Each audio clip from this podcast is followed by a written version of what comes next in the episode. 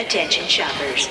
There are a wide variety of Crossrip items available in the gift shop. Sweatshirts, smartphone covers, an exclusive t-shirt designed by Dapper Dan Schoening of IDW Comics fame, and more on the way. All proceeds go towards our servers, so this remains the only ad you hear on the show. Go to ghostbustershq.net slash shop to get yours today.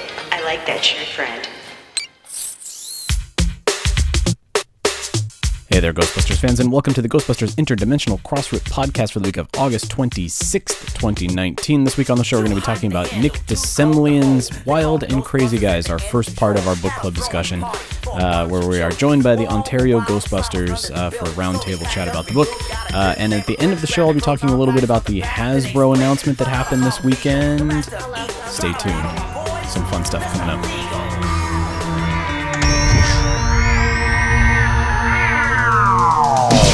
Still Playing with Toys presents the Ghostbusters Interdimensional Crossrip, the biggest podcast since 1909. So great. News, interviews, and commentary on everything Ghostbusters. Are you the key Here are your hosts, Troy Benjamin and Chris Stewart. You know, it's just occurred to me we really haven't had a completely successful test of this equipment. Oh, we have fun. Woo! So, to start this off, I have found a small computer generated source of uh, script for Batman. And it has a Batman, an Alfred, a Joker, and a narrator. And I think we should all read it because it's hilarious. Just give me the first line here. Here we go. Interior traditional Batcave. Batman stands next to his Batmobile and uses his Bat computer. He's sometimes Bruce Wayne, sometimes Batman, all times orphan. Chris, you're Batman. Okay. uh, pinch nose or not pinch nose? Oh, it's up to you, baby. You want? I want you to feel the role. This is now a safe city. I have punched a penguin into prison. Alfred, Batman's loyal butler, carries a tray of goth ham. Oh, not butler, battler. Oh, Battler. battler. I'm sorry, this is the smallest print humanly possible on my screen. at moment. Control, control plus. Make it bigger. All right, uh, Solange, you're Alfred. yeah, Alfred. Solange, you're Alfred. I'm Alfred. Oh yeah. Oh, God. Eat a dinner, mattress Wayne. An explosion explodes. The Joker and Two Face enter the cave. Joker is a clown, but insane. Two Face is a man, but attorney. No, it is two face and one face. They hate hate me for being a bat. Batman throws Alfred at Two Face. Two Face flips Alfred like a coin. Alfred lands heads up, which means Two Face goes home. It is just you and I, Joker. Oh, you and I, the Joker. That version clown. Moral moral enemy. All right, I Brian, am you got to be such the a Joker. Yeah, I'm, I'm with it. I am such a freak. Society is bad. You drink water. I drink anarchy. I drink bats just like a bat would. Batman looks around for his parents, but they are still dead. This makes him angry. He fires a bat rocket. The Joker deflects it with his sick sense of humor, a clownly power. I have never followed a rule. That is my rule. Do you follow? I don't. Alfred, give birth to Robin. Alfred begins the process since it is his job. The Joker now has a present in his hand. He juggles it over to Batman. Happy birthday, Batman. Birthman. Birth is it a happy Bat Day birthday? Happy birthday, Birthman. Batman opens the present. Since he's a good guy, it contains a coupon for new parents, but it is expired. this is a Joker joke. Oh boy. Hey, on that note, let's start. Well done, yeah. No, parents. No parents. Aye, aye, aye. All right, good warm up, everybody. That was, uh, ridiculous. my God, that was something. I don't know what that you. was, but it was something. That For the Radio City players. that was unequivocally, without a doubt, something. Uh, well, Better uh, laugh now, folks. uh, It's not going to get funnier. to those to those who are just joining us, welcome to the book club about wild and crazy guys. you you tuned in thinking we would be talking about the uh, greatest comedians of a generation, uh, and instead you were treated to a radio play with a nonsensical Batman script.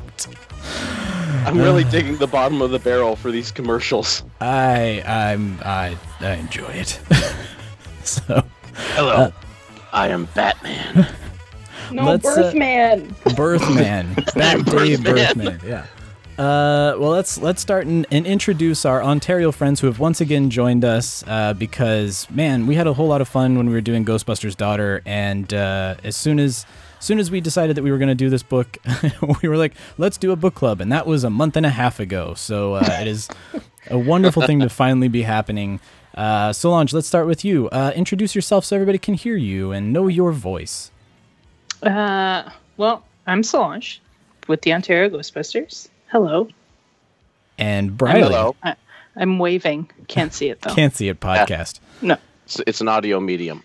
Yep. Uh, but that that that silky pipe that you're hearing is uh, Briley. Say say hello to everybody, Briley. Hello. Are you enjoying my silky pipe?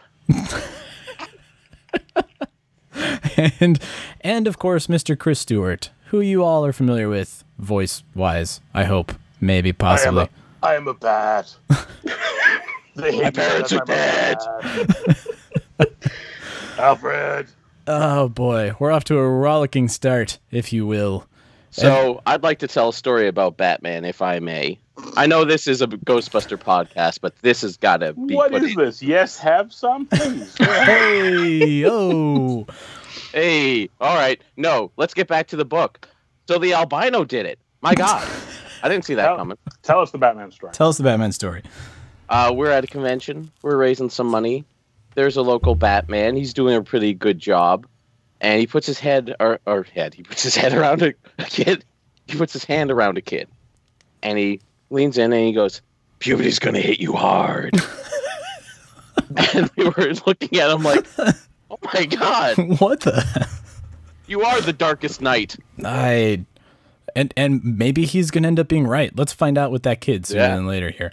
Ten years from now, 10 years from now let's catch up with the poor batman kid who uh yeah uh but yes anyway, Ghostbusters. ghostbusters yeah so we're, we're That's here to, movie. we're here to talk about wild and crazy guys by nick de Semlyen um and uh this is a if you haven't picked it up we're gonna end up talking uh, pretty pretty in depth about the book but um you know there's a lot of stories in here that we all know a lot of stories that i was not familiar with uh it does cover quite a bit of ground in terms of uh, storytelling uh, all chronologically told. So if you haven't picked it up, please do. And uh, I don't think we'll be spoiling anything. It's kind of tough to spoil a nonfiction book like this, I believe. But uh, so hopefully, if you have not read the book, you can enjoy this conversation as well.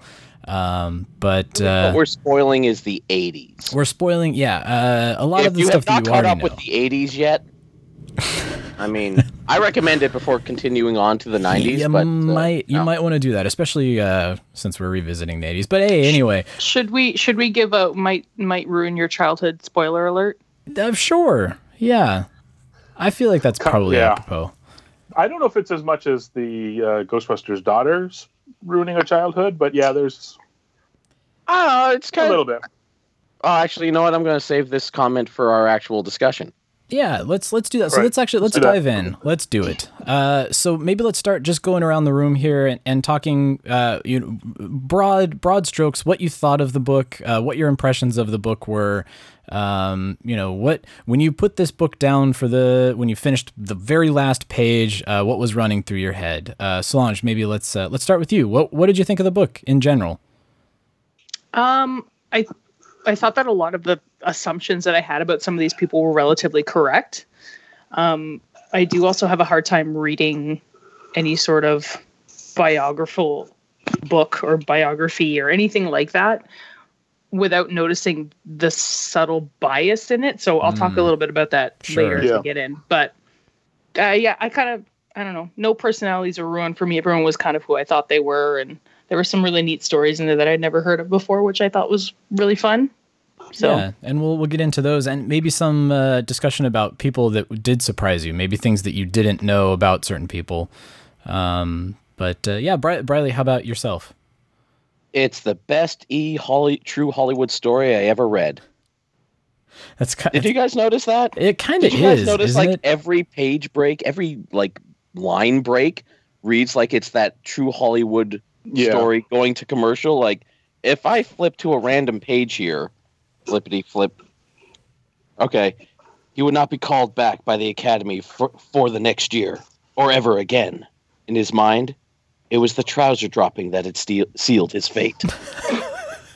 like it sounds like they're cutting co- to commercial and i find that actually really helped me push through because it's like i gotta know was it the trouser Yeah. dropping Uh, did that happen?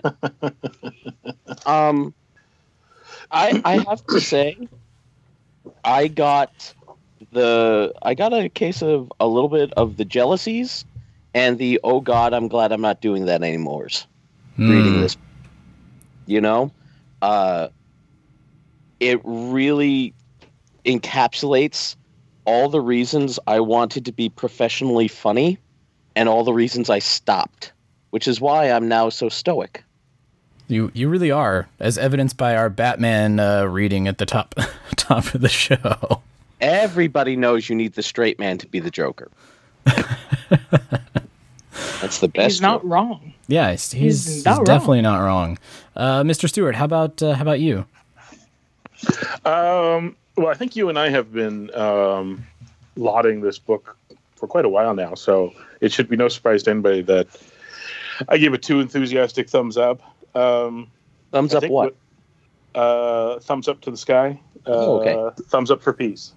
hey Uh, i'm raising thumbs up. tigers for peace uh, cr- crossing the aisle, left thumb, right thumb. I don't know. Um, but uh, I think the thing that I like most about it, because we didn't really dissect it too much, is although we did mention that, and this might go back to Briley's point a bit too. The guy who wrote it is an Empire magazine guy, largely. Like he's Yeah. a, he's a he's an entertainment journalist uh, and did a lot of stuff for Empire magazine. Uh, and the book kind of came out of him oh god i'm I didn't i was going to do a count it was one of those dumb numbers things that i wanted to do i wanted to check the references and find out how many of the references that he pulled together like the the uh, what do you call them not the footnotes the not the bibliography. Citations or the citations Yeah. thank you that's a good word Yeah. for it the, at the end of the book that how much were his articles how many were from empire where he was working but other people's interviews and how many came from other sources because it feels like it's like an 80% empire magazine book Yeah, All right, folks. Yeah, I have a sticky note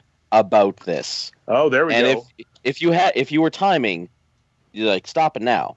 Uh, All right. Did anyone First- else notice how often Dave Thomas is cited as a reference? yeah Because I sure did, and I went through and I kept a tally. how Dude, many He's cited 22 times yeah wow. as a reference, which is more than most magazines and newspapers are cited as direct references. Did you have this the same impression? I didn't check and see if those uh, were cited from an interview or my impression upon reading was he had contact with Dave Thomas and could go to Dave Thomas and double Maybe- check stuff. But that that raises a further question for me, which is why is Dave Thomas not featured in the book? Oh, we'll Surprise! it's not- definitely he get didn't. that.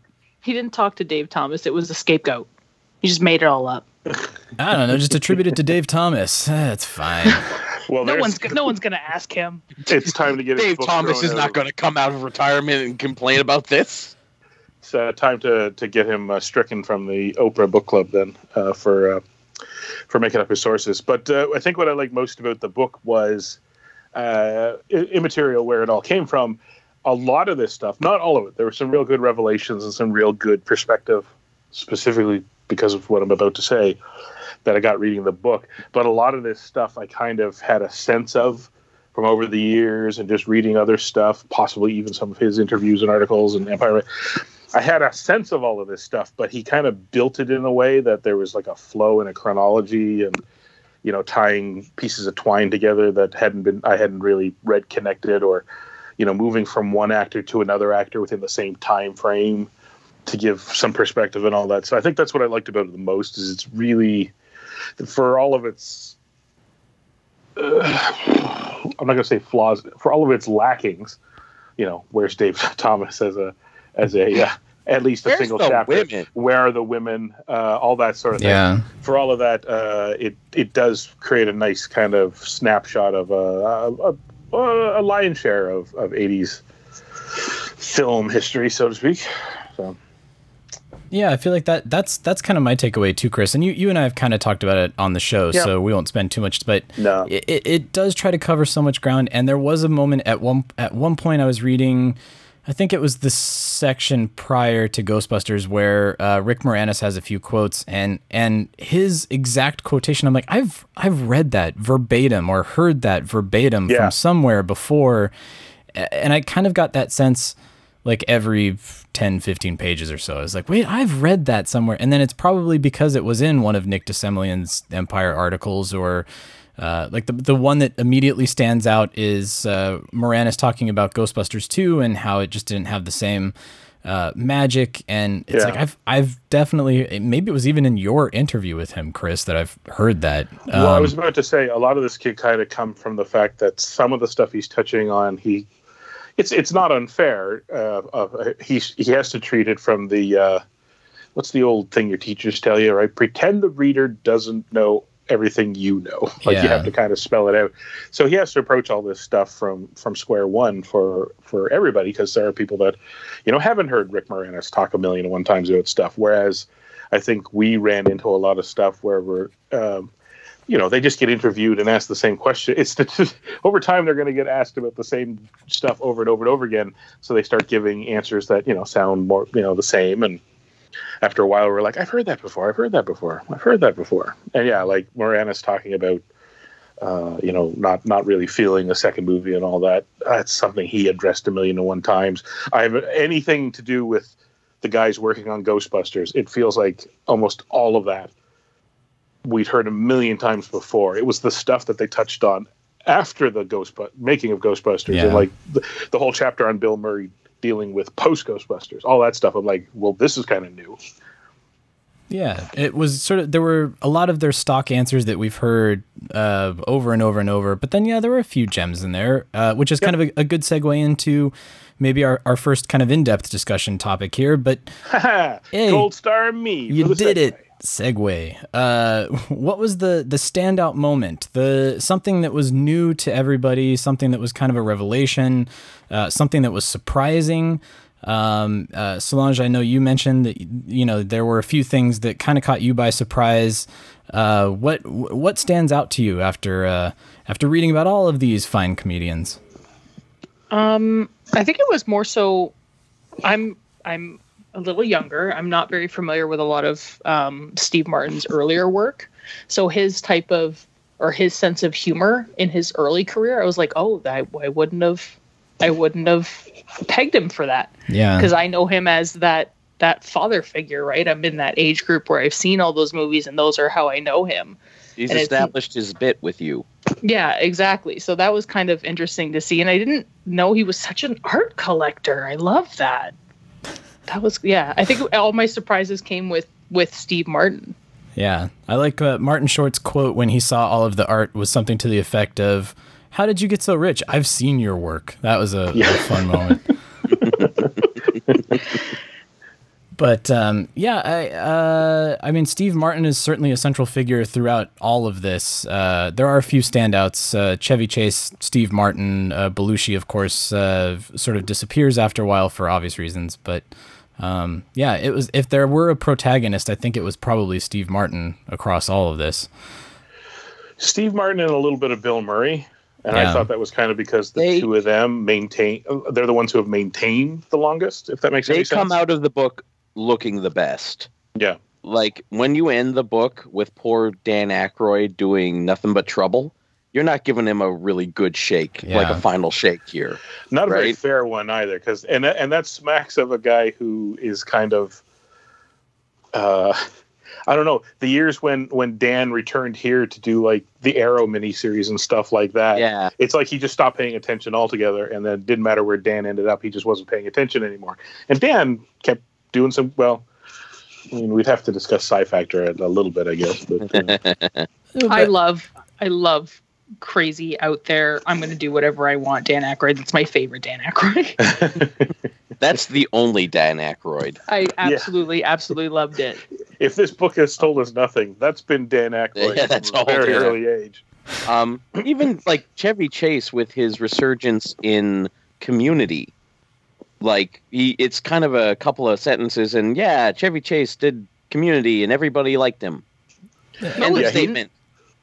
he he's he's very much a bit of a, a movie snob in that, like I said, uh, well, Martin kind of disappeared too. So I, I don't know. I guess I guess if if I was to take a guess, this came up in, and I'm gonna I'm gonna reference this show a couple of times because it actually does tie back into the book in a few places. But um, uh, comedians and cars getting coffee. A couple of people mentioned offhand that they regard Steve Martin as the smartest of all that generation of comedians. So I'm I'm thinking he's I, I'm thinking that uh, Steve Martin maintains such a thread through the book. It's probably because he's a, a bit of a uh, the author's a bit of a bit of a super fan in that regard. Yeah, I mean, the, there's. I think they spend more time talking about Steve Martin's failures uh, than Dan Aykroyd getting an Oscar and Driving Miss Daisy. You know, it's like Yeah. there there is that kind of bias, which I think Bri- Briley you had mentioned, right? The the sense of of bias throughout the the entirety of the book. Yep. Uh, I definitely sense some of that. I mean, he's taking a snapshot, a very specific snapshot of comedy in the 80s, because uh, I think that's when you can really start seeing a popular rise in the stand up and sketch comedian comedy as a mainstream event. Because before that, a lot of comedy was just very broad, uh, Mel Brooks TV and movies, right? Uh, you didn't get a lot of popular stand up comedians who were the Jerry Seinfelds of their age. Like, it's the 80s that gave birth to Jerry Seinfeld, and that in turn made everyone like, we got to get the next stand up. Where's the next guy who's working the clubs? Give him a show, right? Yeah, Uh, so this is really focused on that, and that's why you don't get a lot of like other comedians that are working in the 80s who had an influence on it. You don't he doesn't really talk about Robin Williams. He doesn't No. really talk about uh, Carol Burnett, who was in active in the 70s with her own TV show. He doesn't talk about the Golden Girls. And how do you miss the D&D perfect group that is the Golden Girls? When you're talking about comedy that has lasted a long time. Um, but he's looking very specifically at this this sketch uh, kind of very married to the current culture comedian set because that's really what Saturday Night Live and to a lesser extent SCTV was really about. I think it's been said before. I think you guys might have said it before where there are some classic sketches in Saturday Night Live. You go back and you're like, ah, Land Shark, that's great. Flowers, plumber, yeah. funny. And then there's others where it's like Gerald Ford trying to inject a joint, and it's like, who is Gerald Ford and why do I care? Right? Like it has not aged well because it's of the moment. It's extremely of the moment, Yeah, and that's Plus- both a, sh- a strength and it and in because we're looking back over so long. Now it's like, what what is this? Well, yeah. The the further we move away from the the, the earlier years of SNL, the more it turns in like our recollections of it turn into a best of. hmm Like we forget that every SNL season, every SNL episode has its hits and its clunkers, right? Like it's just that we get this far down the line. It's you know, You only Uh, remember the hits. yeah, f- feed uh, your fingertips to the wolves and all that is just kind of. We remember all the stuff that that tickled our funny bones, and there's a lot of stuff where you're like, "Ugh, yeesh.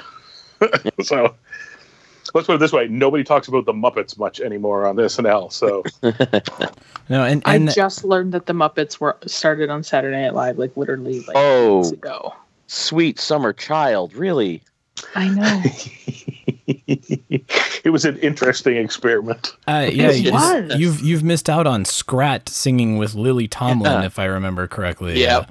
it's Uh, I'm interesting gonna have to to hear YouTube. Fozzie's voice making like crude jokes. Yeah, I love it. I'm gonna have to look all of it up. I want to watch it. and some of the all. classics that we remember from the Muppet Show got their got their debut on SNL. Like it's, it's Yeah. like stuff where they're like, "Hey, that's from my childhood." It's like, no, this was on counterculture late night television. so, Yep.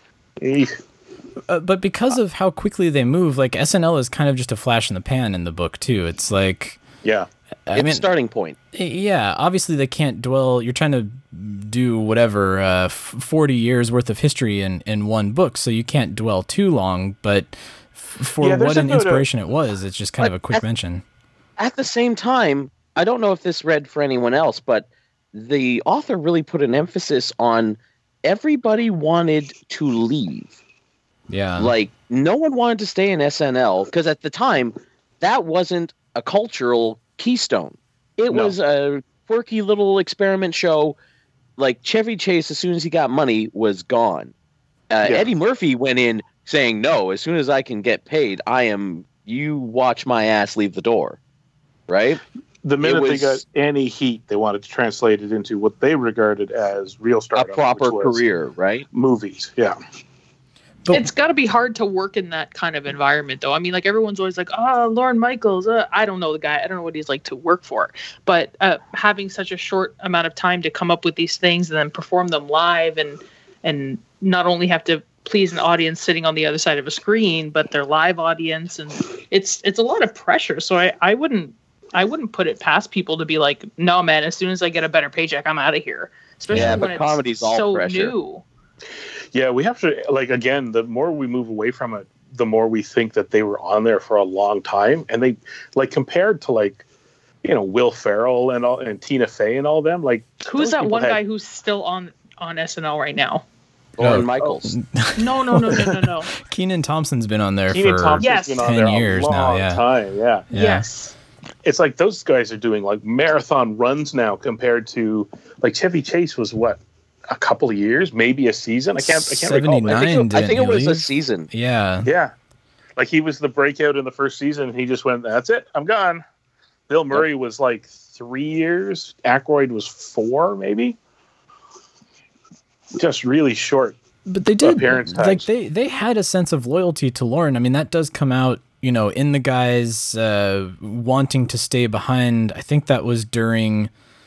Was it the Blues Brothers filming? Somebody had had mentioned like ah, I, f- I felt terrible uh, that I was abandoning Lorne, so uh, you know I, I stayed behind and did as much uh, work as I could, and then was uh, uh, traveling back and forth. And actually, all of them, like Belushi did that, Eddie Murphy did that, uh, Aykroyd did that.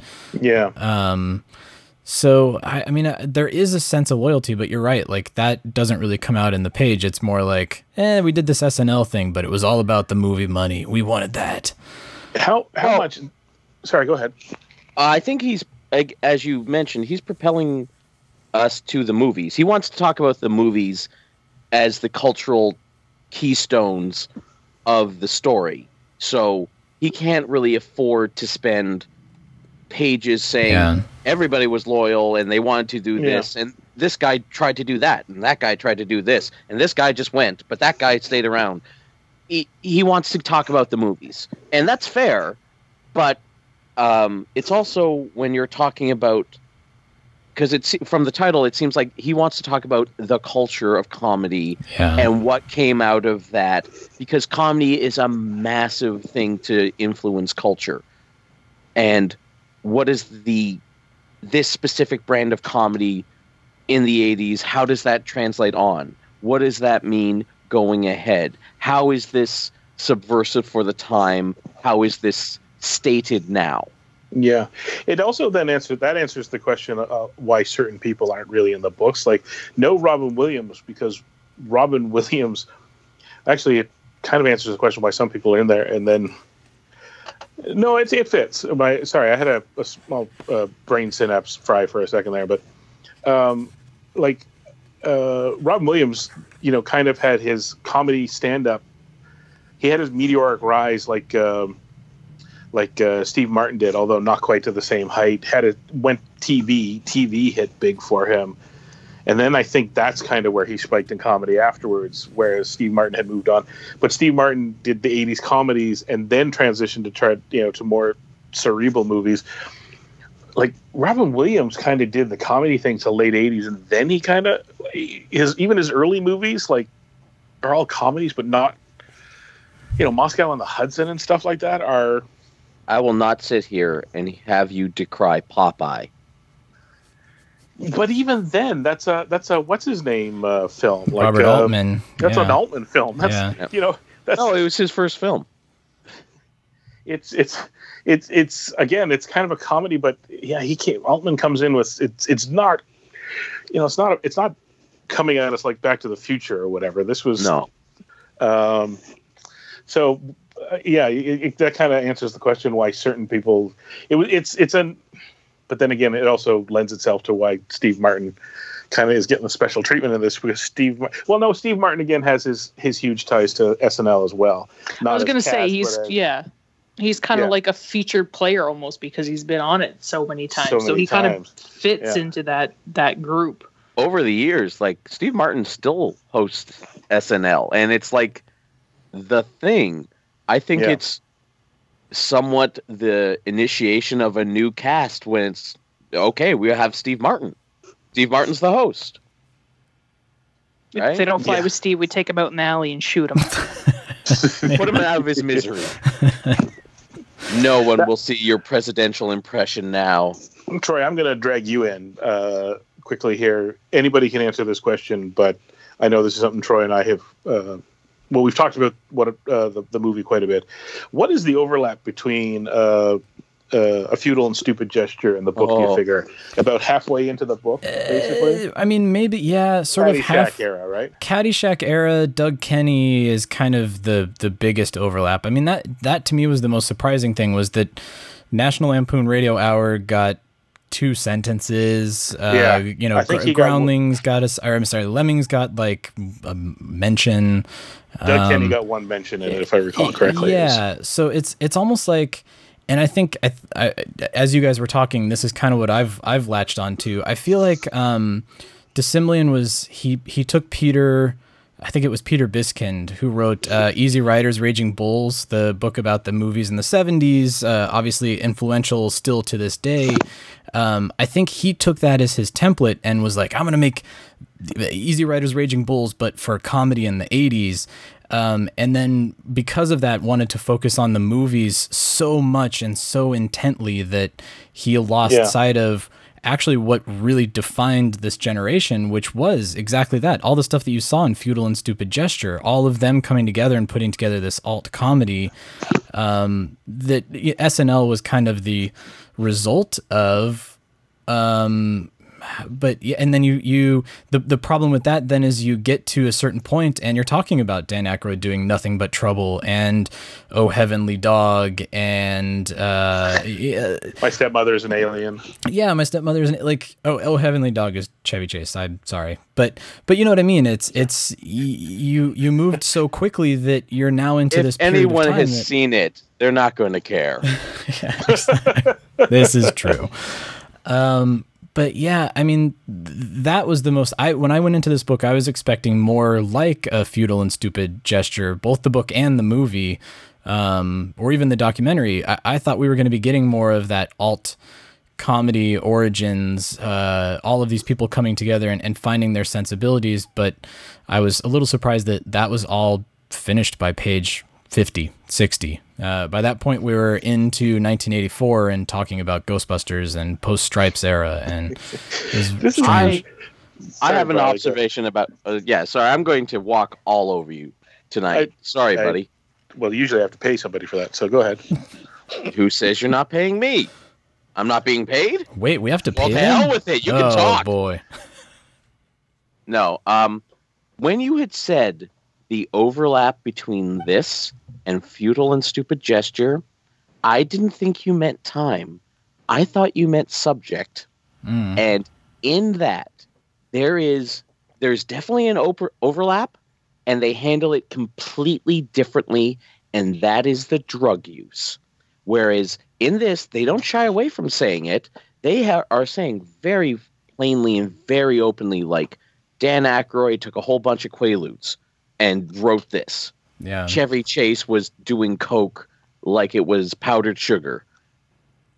And in this, it's just kind of breezed through. It's just a thing that was going on, like everybody was doing it. I mean, it was the '80s, so yeah, we were all doing coke, but still. Um, whereas in Futile and Stupid Gesture, they absolutely link that to the comedy, and Yeah. they absolutely talk about, yeah, we were all on drugs, and we produced some great stuff, and it also destroyed us Yeah.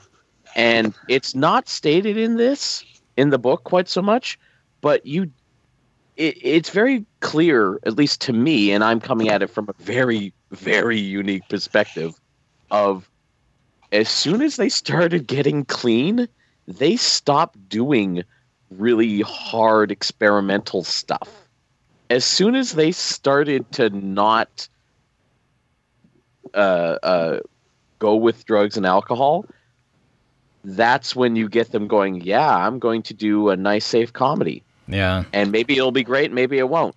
But well, uh, do, do you think it would have to do with maybe them trying to clean up their image so that they can be maybe a little bit more hireable? possibly. Uh, it could also just be with them thinking, well, I'm not uh, a young man anymore. And if I keep doing this, I'm going to die. So I need to change what I do entirely. Uh, it could also be with them just thinking, look, if I don't have this chemical induced edge, I simply will not be funny. And I won't put myself into a spotlight where I'm going to not be funny in front of a lot of people. If I'm coked out of my head and I do Oh Heavenly Dog, I won't remember it and I can disavow it. But if I'm clean and then I do something, uh, I, I can't say I wasn't in my right head. Uh, it, it- the Invisible Man, I think, is what you're trying to, Invisible to reference. Yeah. Yeah. Well, it, do you think that's why they oh, spend? Sam Neill. Oh, Sam Neill. Memoirs of an Thank Invisible. God. Thank God Jurassic Park came along. That man deserves a, bit, a good career. Yeah. Um, do you guys think that that's why they spent so much time and put such a heavy emphasis on Eddie Murphy being clean and and not partaking in drugs and and not drinking and he was so uh, focused on his career and becoming a star that uh, when uh, John Belushi and, and Dan Aykroyd threw coke in front of him, he's like, "You guys are gonna die young." Uh, like, I, it that really felt like that was Eddie Murphy's introduction, which felt very strange to me too. That that's that's our first glimpse of the star that was Eddie Murphy was that he was he was the straight edge to them. I I It's a contrast. Yeah, but he doesn't stay straight.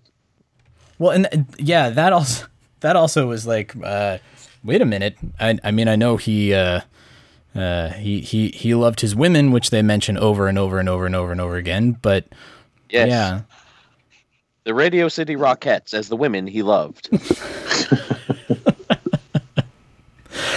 yeah. Uh, I don't know. I have a biography. I hope they use that line.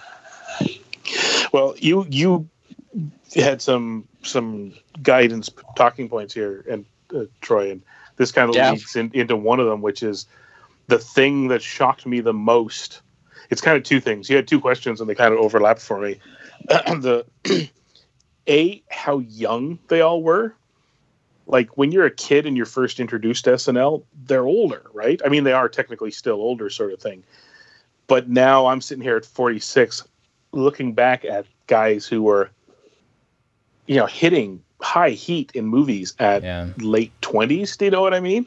So all their SNL stuff and all that is just dumb kid stuff. Do you know what I mean? Like it's the, it's the one thing that and Eddie Murphy, especially like Eddie Murphy. I never realized how close in age Eddie Murphy and I are, just from a perspective thing. Because when he was on SNL, you know, I was a kid still going through grade school. But when he hit SNL, he was barely out of grade school Yeah, he age. was right? 18. Like, It's like 19, Yeah. 18, 19 years old. He was 19. so so I'm sitting there and they're talking about like him going off to do Beverly Hills Cop, like how old he was when he did Beverly Hills Cop was like, oh my god. and I think the impression I got from all of this is a lot of that early 80s hit stuff they did it's real kind of like, this this goes back to ghostbusters too. Everybody's like ghostbusters perfect and and uh, and more to the point they go and you can never recreate it because it's lightning in a bottle. It's like yeah it's mostly lightning in a bottle. Like we've talked about it before. You push a couple of pieces either way in ghostbusters and it kind of kind of doesn't work. And a lot of their stuff like the directors as well like listening to them talk about Landis and Spielberg and them trying to like work with the stars and move. Spielberg wanted to involve Belushi and Aykroyd and got them on 1941, like 1941. So everybody's Spielberg's a genius, and then you point and go, "Yeah, have you seen 1941?" Right? Like Yeah. you can see what they're trying to do, and it didn't work. Or Chevy Chase, you know, came out big and then just kind of folded real quick and stuff, and it's the book really drives home the point that individually like just in a standalone if you if you met them at a party or whatever or hung out with them fall down funny.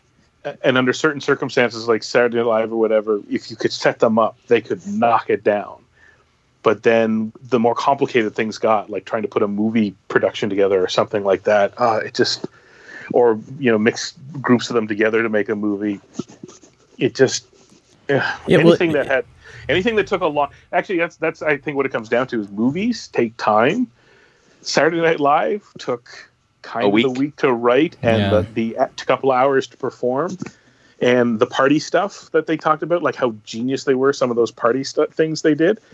Genius because it was just a party. Like it was their you know uh, a hot 15 minutes where everybody's hanging around drinking and feeling really happy and there's no no stakes right? Like so that's the thing that surprised me most they're all so young and so gung-ho and just it's like shooting a shotgun yeah some of it hit and some of it just went all, all over the place Well, and there was more pressure on them as as they were younger too, right, Briley? That's the you had mentioned that comedy born out of pressure. Uh, Oh, God. uh, Comedy far is more all pressure. successful. Yeah. So so I have never felt worse in my life when I was on a stage and nobody laughed and I had to crawl my ass off. It is really bad. It is death. You really want to die. yeah. It is the worst thing ever. Uh, it always reminds me of uh, the Ender's Game series, like the adult one, because they talk about a crowd being a living thing, and it, when the crowd leaves the speaker, it feels like you've lost a limb. It really kind of does. Hmm. It really feels like, yeah, I just lost a part of me that I was enjoying. I'd like Yeah. to have that back, please. Yeah, you can see then why a lot of them uh, jumped on drugs. Drugs, drugs is a good way to. Uh, I'm sorry. I, Yeah, that's I'm- the lesser known mo- sequel to Hop on Pop. yeah. My tongue, my tongue got tied for a second. Instead of drugs, I said jugs. But my second point was Eddie Murphy, the straight edge. He turned to jugs, and uh, Oh, and, and and and then if you want to look at at Aykroyd and Belushi, uh, both of them, you know, Belushi especially turned into drugs and all that. They both to, to you know to to wind themselves up and bring themselves back down. But their side gig was what? Music. Because guess Yeah. what? The Blues Brothers never got booed. Everybody there was they were going to hear music and they were going to love it. Like so, they went out. A Blues Brothers concert is was always a successful performance high Mhm. versus uh, your movie flops or SNL sketch doesn't go as well or what have you, sort of thing. Yeah. So but Well, I think it's also the the ensemble nature of it, because uh, Saturday Night Live and SCTV, it's a group, and it is much easier to improve ideas in a group setting, but you don't get critical fame for yourself that way. yeah, But if you go out, you're risky. Like you could have a great movie, but it could also be nothing, and there's no one to blame but you. yeah, which is the Chevy Chase path. I mean, that's they they even show that fork in the road where he's sitting down with John Landis, uh, and they they steer him toward being in foul play because look, you can be the the star. You can be in an ensemble. yeah. Uh, this is reverse psychology. Yeah. Although all this sets up stuff throughout the book, like what I found great about the book was suddenly realizing stuff that I think we all knew was funny, but took for granted just how uniquely funny it was. Like uh, when they brought um, uh, Chevy and Bill together, like they needed a crossover between their two characters in Caddyshack, Yeah. and they have that whole three or four pages or a couple pages or whatever it is talking about those two not on the greatest terms, but are in a movie to make the movie work better. They kind of need to cross over, otherwise it's two different stories that never touch one another. And the two of them largely improvised that entire scene of them together at in uh, Carl's uh, in uh, in his you know, shed. car- in his shed. So, it, and there's the book. Uh, I don't have a list, unfortunately, but there's several times throughout the book where they talk about something that we're all familiar with, like real comedy. You know, uh, they, they show up in clip shows and stuff like that as as examples of what was funny about a particular movie or something like that. And we now that we've seen like what the run up to it was, and then kind of the behind the scenes of it. It's just how amazing some of those things are. Yeah, that was to me. That was the uh, National Lampoon's Christmas Vacation. The revelation that Chevy Chase and Beverly D'Angelo were fighting tooth and nail, leading up to that scene where they're looking out the window at uh, cousin Eddie uh, emptying his toilet into the sewer line. And I mean, how how often do you think of that? That's one of the iconic moments from the film. Makes you laugh the most, and uh, apparently the two of them were just sniping at each other and just bickering Yeah. and yelling, and then uh, uh, uh, the director yells action, and all of a sudden they're on, and that's that's one of the most memorable moments from the film. You have no idea that uh, that that was happening behind the scenes, but But what's missing, unfortunately, is a lot of context beyond it. Like it's presented as, and they hated one another. yeah, but why? Uh, yeah, Yeah, why? That's what I want to know. I'm Yeah. nosy. Yeah, like not only why, but then there's no sense of like the book doesn't really because it doesn't deal with the why, and it never really gets into the afterwards thing. Because of course the, the the book is not. It's got a lot to talk about, so it's not like it's going to get into the it the entire you know three decade relationship of Beverly D'Angelo and Chevy Chase sort of thing. But we all know that you know time apart and stuff like that it was enough that you know you could finally bring them back together to do the Yeah. little uh, vacation short and stuff like that or you know bill reconnected with Ramis uh, before Ramis passed away things like that right like it's just Y- you, and you- again You wanted more than the- the, the Animal House uh, theme song at the end for each person. Like Dan Yeah. Aykroyd went on to write Yeah. Ghostbusters Hellbent. He still thinks it'll be made. Like? you can't give me more resolution on Dan Aykroyd than that. Well, I'd rather that than nothing but trouble. He had a penis for a nose. Well, Yeah. yeah. But I, don't- I mean, well, well, I mean, before I forget about it, nothing but trouble. The revelation there, and it kind of ties back to what we were talking about um, with with the pressure being alleviated, and suddenly the ensemble, and it wasn't it wasn't about trying to get something done. Uh, I didn't know that every actor on Nothing But Trouble had their own separate monitor, and they were watching their playback of their scenes and checking out their hair and their makeup Ugh. and Oh my all- gosh. that whole part was was completely new to me and uh, uh, whoever it was that showed up on set and said dan you got to get rid of these monitors you're you're killing yourself here yeah it was a director wasn't it? Who the hell was it landis or Ramis? I, I can't remember who it was yeah. But um but anyway so yeah I, I had to tag on to nothing but trouble for that there.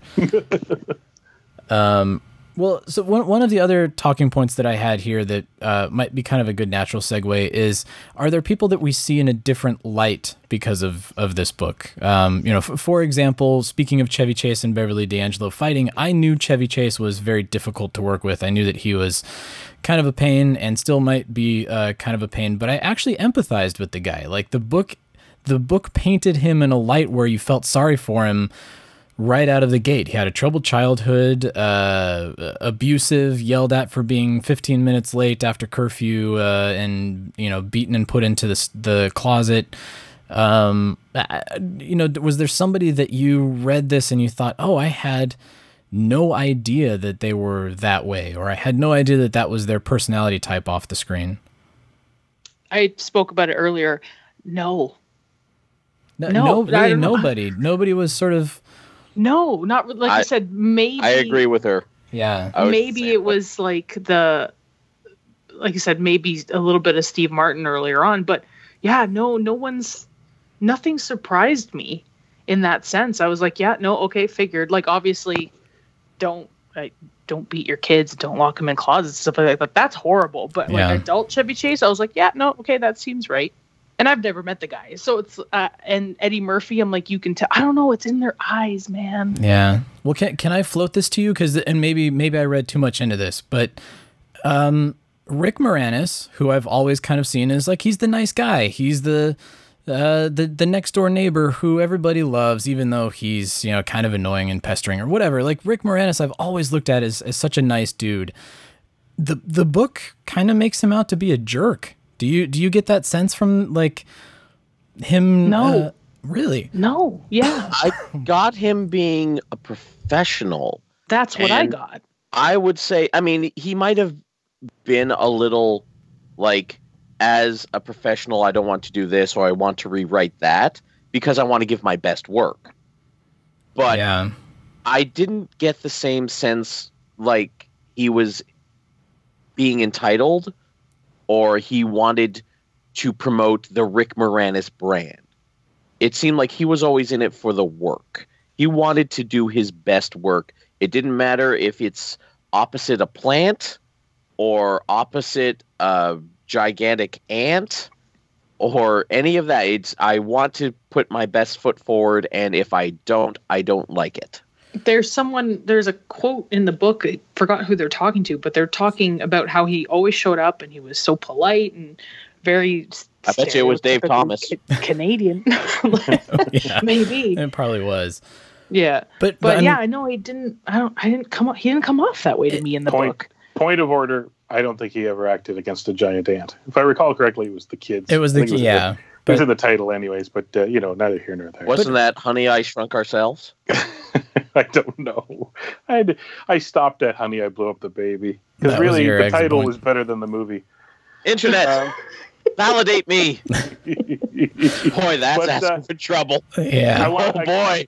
I kind of want to. I kind of want to uh, side with them a little bit uh, there, Troy. You're on your own, Troy. Um, That's okay. canadian what's it, it's a That's a- canadian It's a Canadian thing. How dare I speak ill of Rick Moranis? well, what it is is By the it- time it, we're done, Troy, you're going to be putting U's everywhere. it, it clearly shows a demarcation between the title, "The Wild and Crazy Guys," and the handful that he included in there that were not wild and crazy guys. Yeah. Rick Moranis, Steve Martin, Martin Short. They weren't running in those circles uh, as much. Like they re- weren't really like super.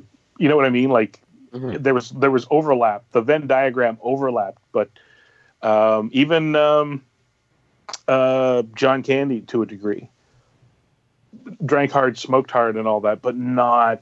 He was kind of coming from that Canadian angle, and uh, you know what I mean. Like Yeah. there's a but but specifically uh, Martin uh, Martin Short, Martin uh, Steve Martin, and uh, and Rick Moranis, all of them not you know not hard users, uh, and all of them super you know super into what they were you know they're. I think of any of them, you could say those were the three guys that regarded it as a as a as a, a professional craft that they were working to hone, whereas the rest of them were running on you know pure charisma and chutzpah and talent, raw talent for man a long, long time. Like and to a degree, like Murphy's angle, I don't know how much he gets even hands on with stuff. Like it's almost like he kind of he kind of you know left the building with a single bound and I, I, I kind of you know lately he's uh, he's kind of plotting a way back through and in and all that but I, st- I still don't think he's like I don't think he ever went well I'm going to learn how to write a super script and I'm a super screenwriter or whatever I'm pretty sure he's still surrounded by people or partners that he collaborates with and all that so are Yeah. you sure have you seen Norbit that's You sure true about that? Norbit. maybe I don't hey, Troy, know. I have a question for you. Yeah. As the token American, uh, how do you feel about Canadian comedy? I assume you have seen SCTV. I assume you've c- consumed your share of uh, Canadian comedic talent. Oh yeah, absolutely. How do you feel about that, and how, what does that translate to the the '80s genre? Well, I would I would say, and and maybe it goes back to what I was saying earlier. I, I feel like it was downplayed in the book. I feel like the the influence of Canadian comedy and and how how much of the brand that is being presented in this book was built upon Canadian comedy was really downplayed. And I think that comes, you know, the everybody convening uh, in Chicago is kind of what the author is saying is like this was the confluence of everybody and everybody came to Chicago to Second City, but uh, I think that a lot of, of sight is is lost on that. Now, I mean, again, they really do call out, especially with Moranis and and John Candy, and you know the the Canadian influence, and even in, in um, uh, Dan Aykroyd's passages too. Dave Uh, Thomas. Dave Thomas is very quick to always talk about Canada. Um, but yeah, I mean, it, it. I mean, I I don't. Maybe that's why I've always kind of had a fondness for Canadian comedy because I feel like the the influence of it is felt in all of these things, in all of these films and uh, Saturday Night Live and and anything and everything that we've been talking about or is mentioned in the books. So, uh, I guess can I can I become a Canadian? I guess that's what I'm saying. Do I have to be the token American? Can you guys just like adopt me? How does that work? Well, Oh, you've got to kiss the cod, eh? Kiss the cod, eh? No, that's I can do it. that's to become a Newfoundlander. There's another type of Canadian. I don't know. Ask somebody from Cape Breton. See what they You say. got a Um, you got a mainline poutine. There's a baptism in a vat of maple syrup, That sounds delicious. Oh, that's true. Sign true. me up. That's true. and then we cover you in beaver pelts and send you down um, uh, the mountain in Montreal. Isn't that the plot to Spies Like Us? I'm pretty sure it is. No, I don't know. I don't. Yeah. um, but I so so yeah. So why why do you ask Briley? Is that kind of what? Are you feeling like it's downplayed a little bit too much in the book? Is that the sense that you were getting, or No, not at all. I feel like I wanted a new perspective because I have lived in the Canadian climate and culture. And I think we look at things like SCTV, and I think a lot of Americans may not even know what it is. yeah? And I don't know how widespread it could be.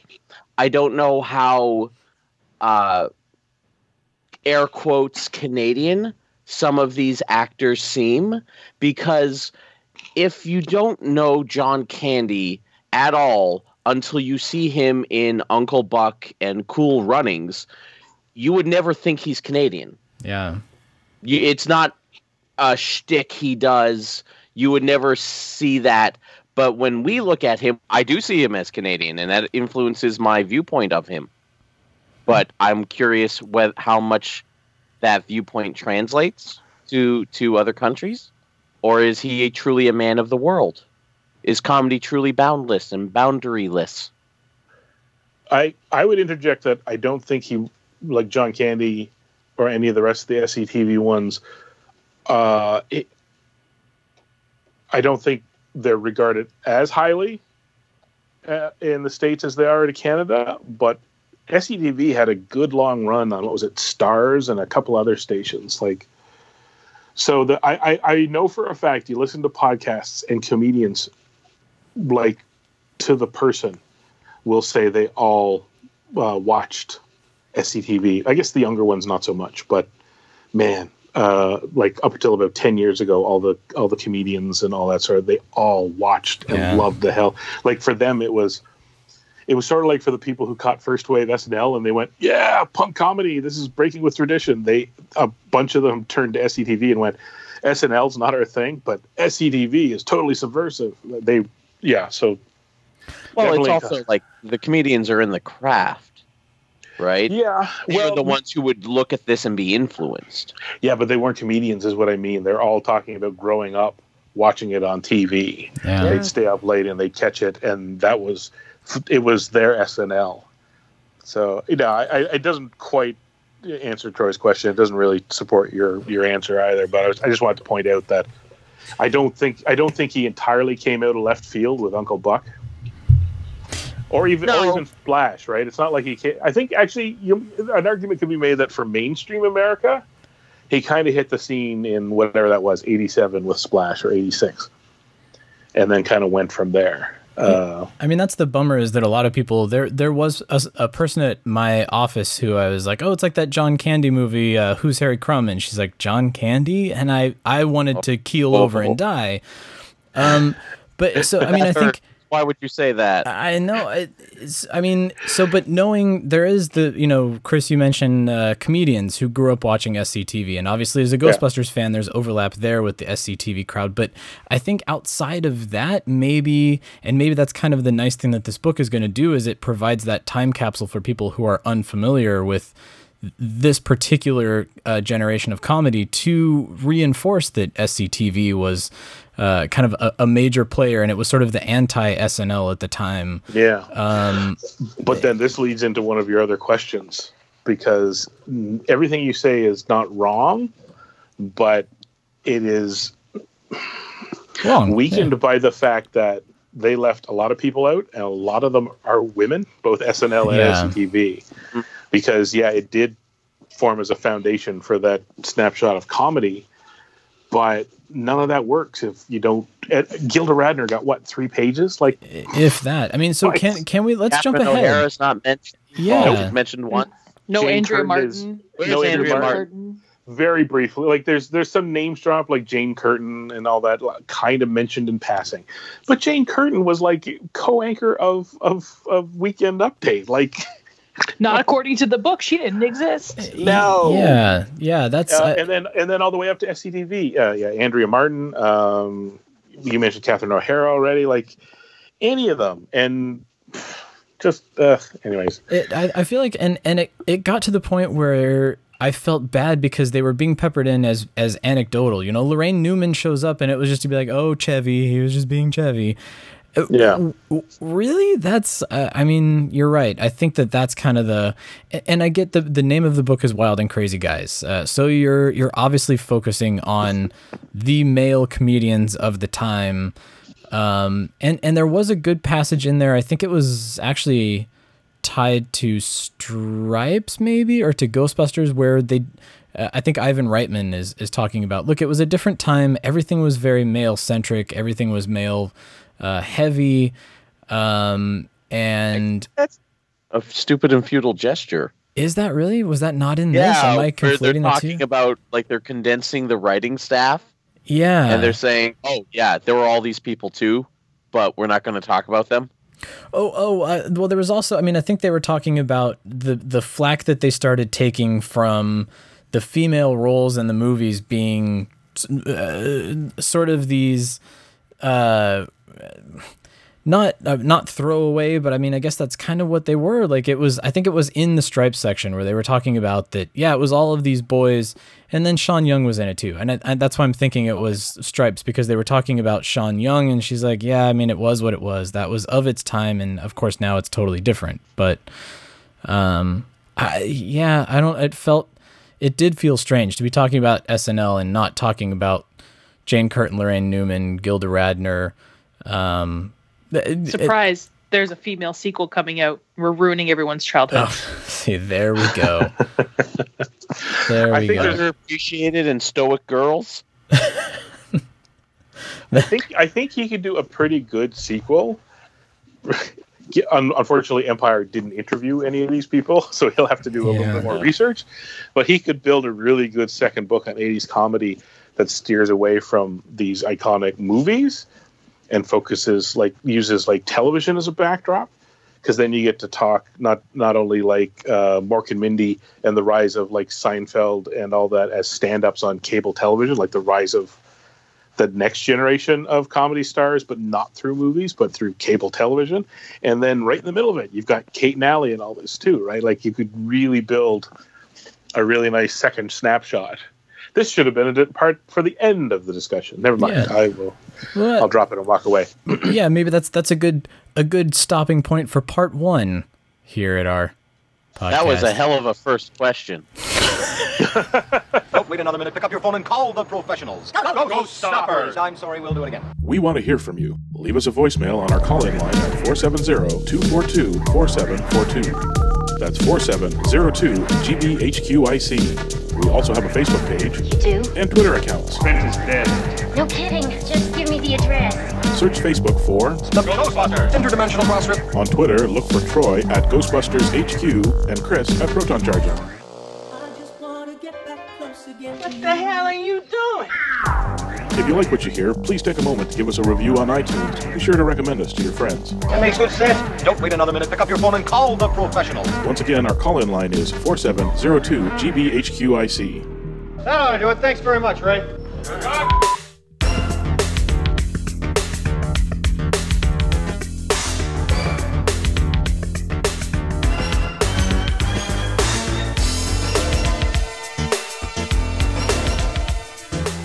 Well, so there it is, everybody. Our first part of our chat uh, with the Ontario Ghostbusters about Nick de Semlyen's Wild and Crazy Guys. Uh, tune in next week for the conclusion, where we'll talk a little bit more about Ghostbusters. Uh, as it turns out, we didn't really get into the, the meat of the Ghostbuster stuff in the book, but that's okay because Ghostbusters is a very small part of the book, uh, which is uh, it's it's okay because we're talking about a period of comedy that I think is very special to a lot of people uh, who listen to this show. But uh, anyway, uh, I'm here by myself. Chris is on assignment.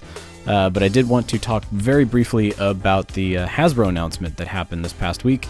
Kind of out of nowhere, but we do. It's it's to be expected with New York Comic Con and then with the New York International Toy Fair, and not until the beginning of next year at this point. So, surprise announcement came this week that Hasbro now has the master toy license for Ghostbusters moving forward. Uh, 2020 is going to be a big year, obviously, with the new movie, but they are going to do a, a toy line that they say speaks both to the original fans and to the new fans of the uh, series. And uh, it could not be more excited. I think it's really cool that uh, Hasbro has the license moving forward. I mean, Mattel did very great work. They uh, obviously with the Mattel.